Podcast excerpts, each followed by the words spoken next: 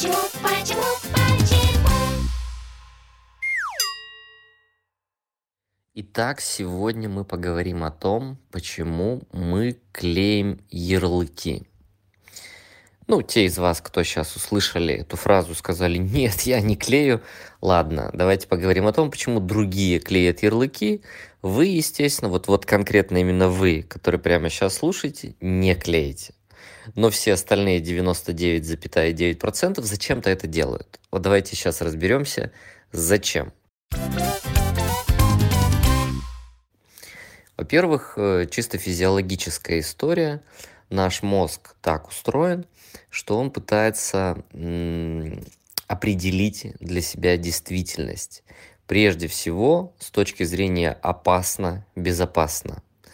Мозг стремительно, как можно быстрее пытается принять какое-то решение.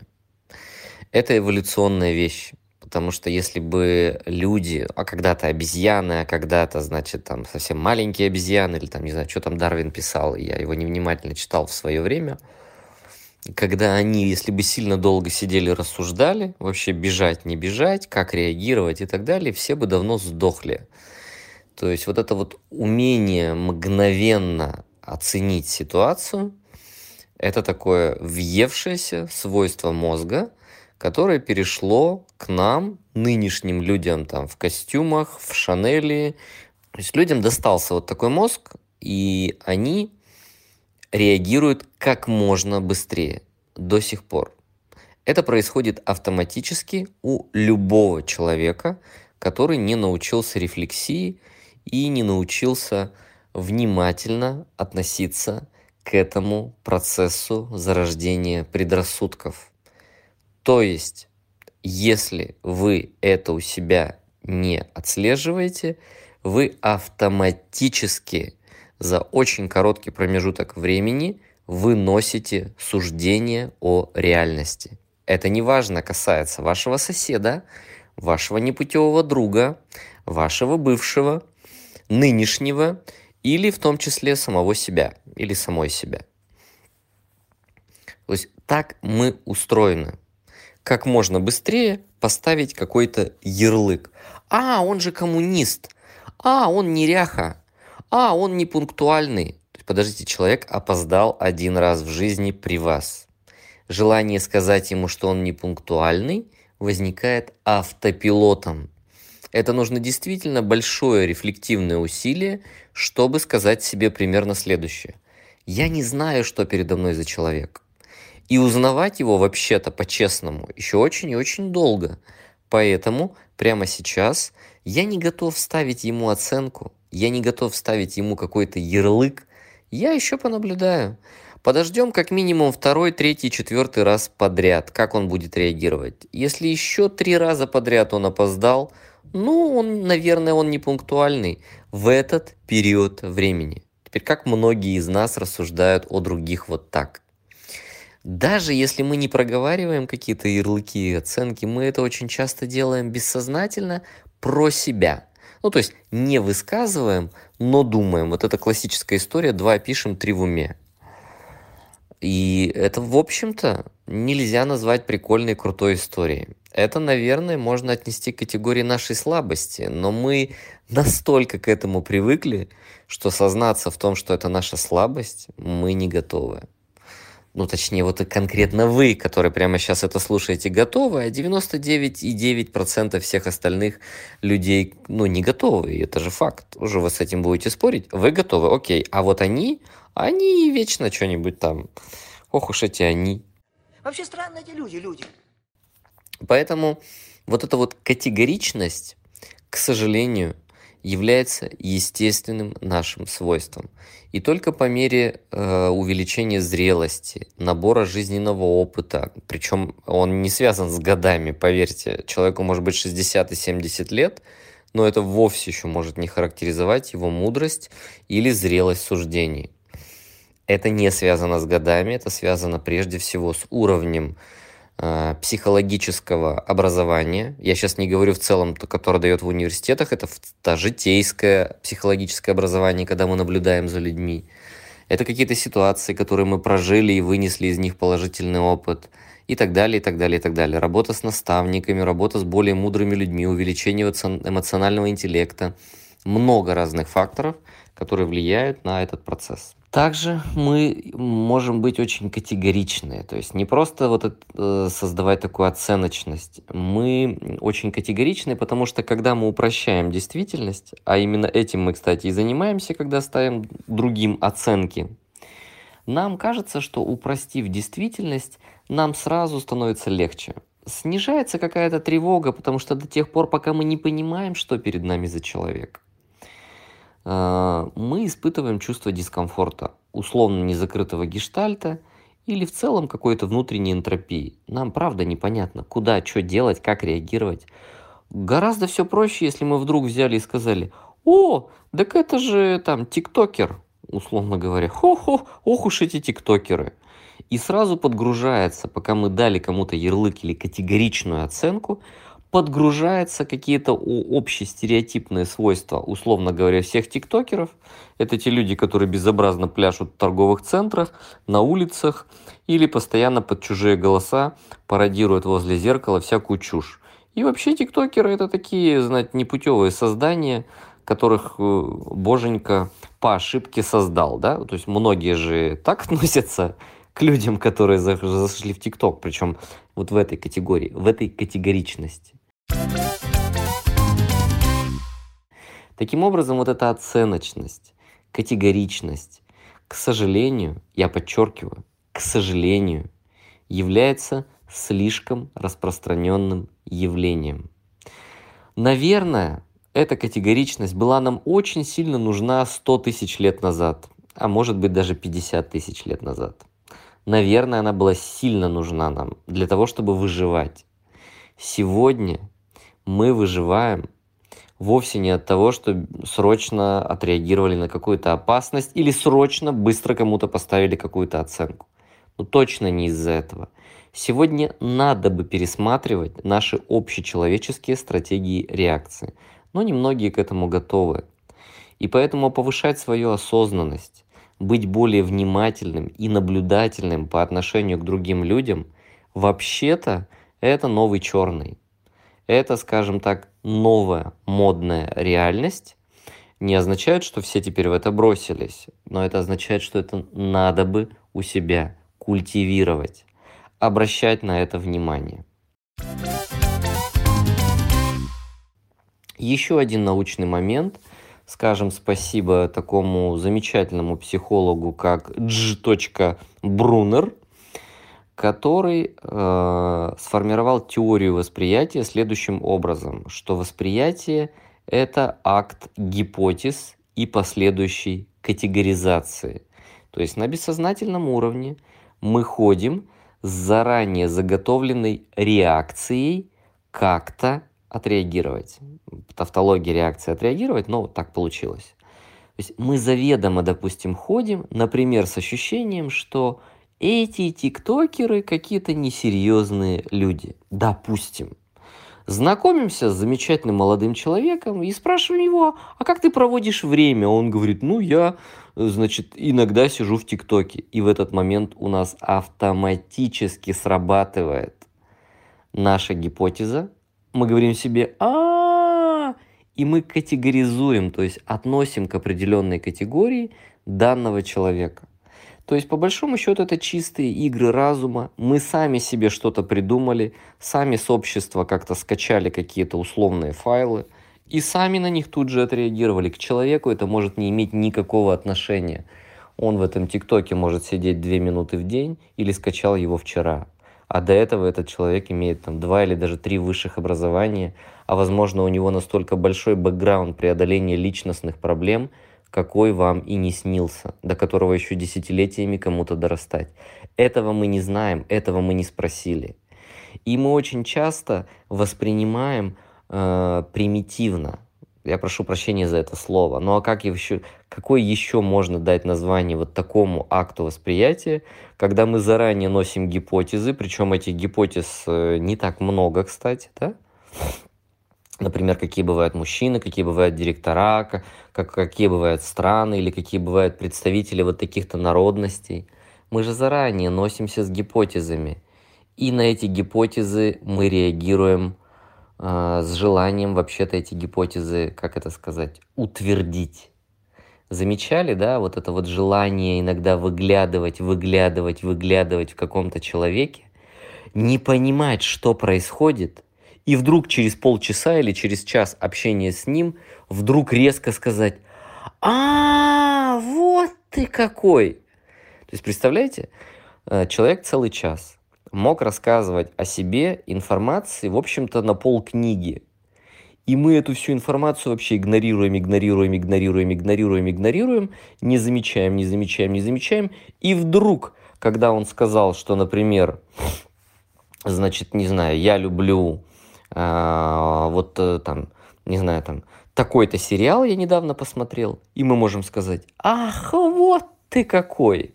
Ты, оказывается, прожигатель жизни!» А вообще-то человек, ну, может быть, в принципе этим не занимается. То есть на самом деле мы очень поверхностно воспринимаем информацию, мы очень быстро ставим оценки, мы не перепроверяем ее, мы ее не сличаем с какими-то другими информационными блоками, потому что это требует от нас повышенных интеллектуальных, житейских и в том числе информационных ресурсов. Нам действительно нужно знать, как устроено восприятие, вообще как устроена личность, из каких компонентов она состоит, как она трансформируется, где возможны личностные трансформации, где нет, у каких людей с определенными типологическими наклонностями, где какие трудности, где нет. Много вот этой всей ерунды мы себе в голову не складываем. Нафиг это нам надо? Оно же нам забивает, там, что-то мешает нам, да? Может вот так все происходить. Мы на это стараемся, как говорится, лишний раз не реагировать, но уж оценочку-то поставить кому-то мы можем. Не человек ты, Мерзляев, ты... А в чем дело, собственно? На вас просто не угодишь, Иван Антонович. То не так, это не так. Все живы-здоровы, слава богу. Не замечали, что вот есть такая категория людей, которая слишком категорична вообще ко всему, что она видит в жизни? Таксисты, например. Поговорите, спросите у таксиста, как управлять государством. Он же ведь вам очень быстро расскажет. Вы, кстати, встречали хоть раз в жизни таксиста, который вам скажет: «Вы знаете, мадам, я вот правда не разбираюсь ни в политике, ни во власти. Я понятия не имею, какой там этот Путин. Понятия не имею, я за ним не слежу. А даже если я слежу или смотрю какие-то речи с ними, или какие-то выступления, я вообще понятия не имею, он правду говорит или нет. Я не имею понятия правда, потому что я не работал во власти, я не работал в администрации президента. Я не знаю, как там устроено, кто виноват, кто прав, дурят нас или они просто херней страдают какой-то. Я не знаю, мадам. Вы задаете мне очень странные вопросы. Можно я буду внимательнее следить за дорожной обстановкой и просто довезу вас вот до этой точки, потому что, по большому счету, ничего в этой жизни лучше, чем крутить руль, я не умею». Вы слышали такого таксиста хоть раз в жизни? Я нет. Мне просто не повезло, наверное, я попадал всегда в тот самый ноль целых одна десятая процента, а девяносто девять целых девять десятых процента людей. Я сейчас не за всю Одессу, конечно же, я тоже вот сейчас, смотрите, как красиво вдруг превратил таксистов всех в определенную категорию людей. Что, собственно, не так. Среди них огромное количество действительно интересных людей, но довольно часто, согласитесь, попадаются такие всезнайки и умники, которые вам расскажут за любую тему. Они вам быстро объяснят, почему у нас в стране вот так с валютой, или с долларами, или с рублями и так далее, что с ценами, что с ценой на нефть, что с политической обстановкой, с общественной обстановкой. Они почему-то все знают. Замечали? И вообще-то, если слишком честно, это интеллектуальное слабоумие. Желание во всем разбираться не свойственно даже четырежды академикам. Лишний раз академик, который, может быть, в пяти академиях наук состоит самых разных, когда дело касается не его набора компетенций, он скажет: «Я в этом правда плохо разбираюсь». И вообще любой действительно мудрый человек, он эти границы своей интеллектуальной силы, он как-то правильно, более или менее оценивает. Он скажет: «Я правда в этом не разбираюсь. Это меня не касается. Я здесь могу херню сморозить». Но редко же кто так делает. Большинство людей пытаются как-то выглядеть, ну, скажем так, чуть умнее, чуть более, как бы так, разбирающимися во всем. И поэтому это тоже побуждает, знаете, такое залихватское отношение расставлять оценки, навешивать ярлыки. Как только у человека повышается уровень самодостаточности, это желание пропадает. если вы внимательно понаблюдаете за действительно самодостаточными людьми, вы обнаружите интересный феномен. Оказывается, они не сильно-то э, интересуются бесконечно всем подряд вокруг самих себя. Не сильно. Интересуются, конечно, но стараются уделять время только той информации, которая имеет непосредственное отношение к их жизни или работе. Вот. Они не пытаются без конца и без края барахтаться во всем, что им летит в уши или на глаза. В основном это удел тревожных людей. Это тоже такой феномен, позамечайте. Как только человек тревожен, он старается отреагировать мгновенно на все подряд, что его окружает. Он читает как можно больше новостей, он со всеми советуется, он все время кого-то спрашивает: а ты что считаешь? А это что? А вот это что? А вот здесь чего? А вот здесь что? А ну тебе чего? Дура какая!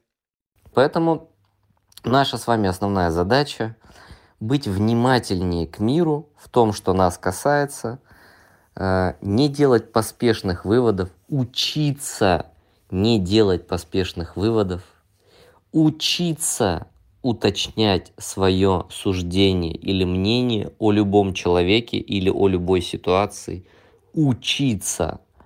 То есть напоминать себе о том, что мои выводы могут устареть, мои выводы могут быть неточными, и поэтому их надо обновлять, так же, как мы обновляем свои мобильные приложения. Вы же регулярно обновляете свои мобильные приложения. Как часто вы обновляете, например, приложение Яндекса Такси или что-нибудь в этом духе? В общем-то, довольно часто. Или Яндекса, или Гугла, или еще какой-нибудь проги, который стоит у вас сейчас на смартфоне. Часто обновляете? Довольно часто. Даже операционные системы либо у Гугла, либо у ну, там, Андроида, либо у iOS обновляются довольно часто, не раз в десять лет. Вот нам бы также надо учиться обновлять свои представления о других людях. Все-таки это гораздо более полезно в сегодняшней действительности, чтобы не реагировать как те обезьянки там сто тысяч лет назад или, пол, или там, не знаю, двести тысяч лет назад, чтобы вот не так реагировать на окружающий мир, немножко как бы вот повзрослее это делать. А для этого нужна рефлексия, для этого нужно уметь наблюдать, для этого нужно не торопиться с выводами и лишний раз не бросаться категоричными словами. Языком метут, как метлой машут, заразы. Вот такое упражнение, да, под занавес э, нашей с вами беседы. Постарайтесь по возможности не говорить о людях в оценочной категории. Не обязательно говорить: он коммуняка, он тупица, она дура или, или еще что-нибудь. Постарайтесь э, как-то более сдержанно воспринимать других людей, какие-то события. И это не, это не говорит о неуверенности в себе, если вы не можете слишком точно сказать.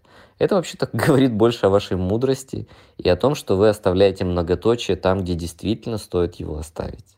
Да? Не разгоняться в выводах, не торопиться с выводами. Замечайте, что очень часто, буквально уже после тридцати секунд, выводы, которые после этого никак и никто не поменяют, обычно очень любят делать либо какие-нибудь дураки, либо, знаете, такие люди, облеченные слишком большой властью или, как они считают, слишком высоким уровнем интеллекта. Потому что поспешность, она чаще губит, чем помогает человеку очень быстро э, действительно э, попадать в чьи-то мнения, попадать, угадывать, да, ситуацию в ее скрытых параметрах и взаимосвязях. Ну так вы учитесь прежде понимать, а потом и разговаривайте. Мы все-таки должны себе отдавать отчет, что мы действительно многого не знаем. У нас нету большого количества информации, и у нас иногда нет мотивации даже ее слушать. Замечали, что в разговоре очень часто люди пытаются много рассказать о себе, о своих мыслях, но не готовы наблюдать, не готовы внимательно слушать. Потому что для этого нужно уважать своего собеседника, ценить его, А в основном большинство людей хочет, чтобы ценили их и уважали их, а другие как бы так себе. И вот в этом плане оттачивайте, пожалуйста, у себя вот это качество, да, умение быть индифферентным. Это хороший научный термин. Индифферентным – это значит быть на неком расстоянии от чего-то, да, не залипать, наблюдать, вести себя очень спокойно, как физиологически не дергаться, не торопиться, так и интеллектуально. Куда торопиться? Выводы всегда успеете сделать, да? Никто вам не крикнет: прямо сейчас даем контрольную работу, срочно вывод об этом человеке, срочно. И даже если вас кто-то просит, говорит: ну-ка, что ты думаешь об этом человеке? Приучите себя в этот момент не начинать э, очень быстро оценивать его и давать какие-то выводы поспешные. Приучите себя, наоборот, э, лишний раз взять и сказать о том, что я не знаю, вот мне кажется, что, наверное, такой, но я не знаю, у меня нет вот этих фактов, вот этих, вот этих. Приучите не торопиться себя. И наоборот, постарайтесь выработать у себя суперполезную привычку наблюдать. Наблюдать, рассуждать, сравнивать. И делать это исключительно в исследовательских целях. Потому что в такой ситуации вы намного более точные выводы способны делать. А точность – это неотъемлемое качество личности. Неотъемлемая сильной личности, умной личности. Я подчеркиваю. Замечали, что очень часто, если человек в какой-то группе делает очень точное суждение, особенно если это, ну, запутанная ситуация, и он делает точное суждение, точную формулировку, мы сразу испытываем к нему резкую симпатию и доверие. И когда человек порит всякую чушь, мы не испытываем к нему доверия, мы не хотим с ним даже общаться, не говоря уже о чем-то более глубоком. Поэтому точность – это великое качество личности. Приучайте себя быть точнее, да, а не размазывать и не в попыхах что-то делать. Это на пользу пойдет каждому из нас. И на этом я сегодня закончу. Благодарю вас за внимание.